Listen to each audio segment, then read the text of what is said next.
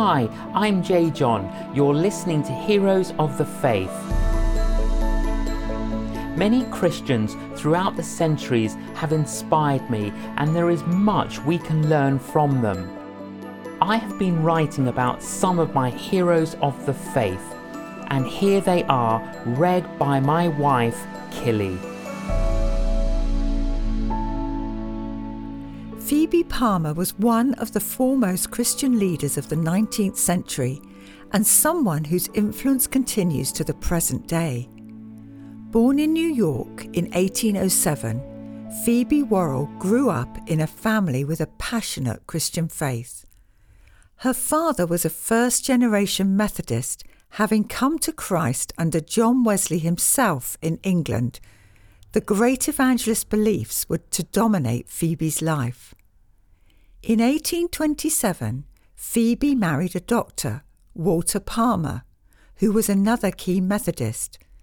The first 10 years of her marriage proved sadly traumatic as she lost three of her four children, including one in a horrific fire.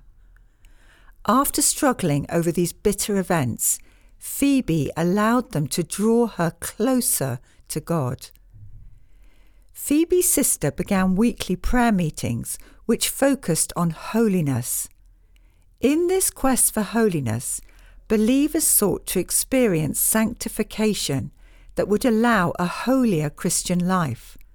Phoebe decided that it required completely and unconditionally offering yourself to God, and in 1837 declared she had found that which she sought what later Pentecostals and others would call a baptism or a filling of the Holy Spirit. Phoebe now became an enthusiastic exponent of holiness, first in these home groups and then at meetings. Her ministry grew, and against considerable opposition, she found herself teaching groups with men, including church leaders. With meetings sometimes numbering thousands, her reputation spread into Canada, where she saw something of a revival, to the UK, where she and her husband spent four years. Phoebe's impact was helped by her 10 books and numerous journal articles. Phoebe had four decades of ministry, and during that time her emphasis changed. Like many who have tried to climb the mountain of spiritual holiness, she seems eventually to have recognized that the summit was not fully attainable in this life. Nevertheless, she continuously exhorted Christians to seek a deeper and holier life. Phoebe, who died in 1874, saw 25,000 Americans brought to faith in Christ during her long and fruitful ministry. Her influence went beyond conversions, and Phoebe has been considered to be one of those individuals humanly responsible for the cluster of Christian events and initiatives called America's Third Great Awakening. Significantly, Phoebe was not just a woman of words, but also one of deeds. With her extraordinary energy, she encouraged and aided churches in providing food, clothing, and shelter for the poor in New York. She helped an enormous range of people widows, orphans, prisoners, prostitutes, and after the Civil War, freed slaves.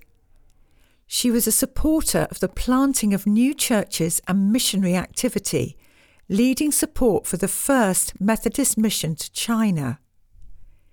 Phoebe Palmer was profoundly influential on the way many people, both in Methodism and beyond, thought about the Christian life. She is seen as someone who links the 18th century revival preaching associated with John Wesley with the 20th century Pentecostalism that began at Azusa Street in 1905. Phoebe Palmer was a remarkable woman and Christian. Let me suggest four reasons why. First, Phoebe was a woman who sought a deeper experience of God. Beyond all the confusing language of second blessing and sanctification lies the glorious and essential goal of knowing God better. She sought holiness, a word that, despite its importance in the Bible, is sadly very much out of fashion today, and whose absence in our lives deprives us and our churches of God's power. Second, Phoebe was a woman who was empowered by God. Although she had her own natural gifts in all the many and varied things she did, Phoebe relied utterly on God and His Spirit. She sought to let God work through her. Third, Phoebe was a woman of exaltation about God. If personal holiness is an overlooked goal today, then exaltation, the emphatic, powerful urging of people to action, is an overlooked means to that goal. Again, it's our loss. The idea of encouraging, challenging, and appealing to believers to live deeper and holier lives is written on every page of the New Testament letters. Finally, Phoebe Palmer was a woman who believed in the expression of her relationship with God. She believed and taught that what you took in from God in heaven, you should give out to men and women on earth. Whether in practical works such as charity or service, or in preaching and teaching, the deeper Christian life for her was not something to be enjoyed selfishly, but was to be shared with others.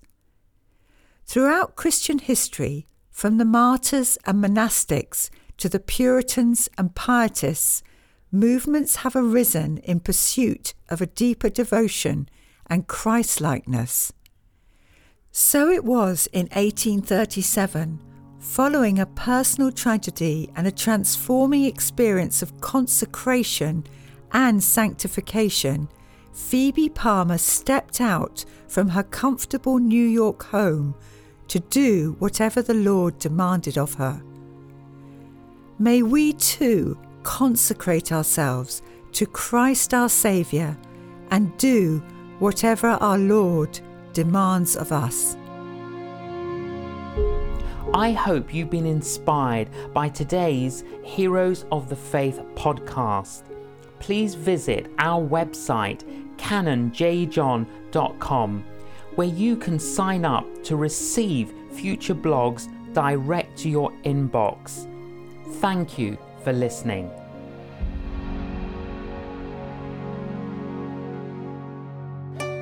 Hi everyone, I'm delighted to be able to let you know that our new resource, How Can I Pray, is available now. This is a book targeted for primary school age children. If we're honest, we all find it hard to pray, and it's good to remind ourselves of that beautiful prayer that the Lord Jesus instructed us to pray. This is beautifully illustrated and communicates very simply how we can talk to our Heavenly Father. Can I encourage you to purchase copies for your children, grandchildren, nieces, nephews, for your churches, and help children in their journey of faith? Get your copy now at canonjjohn.com.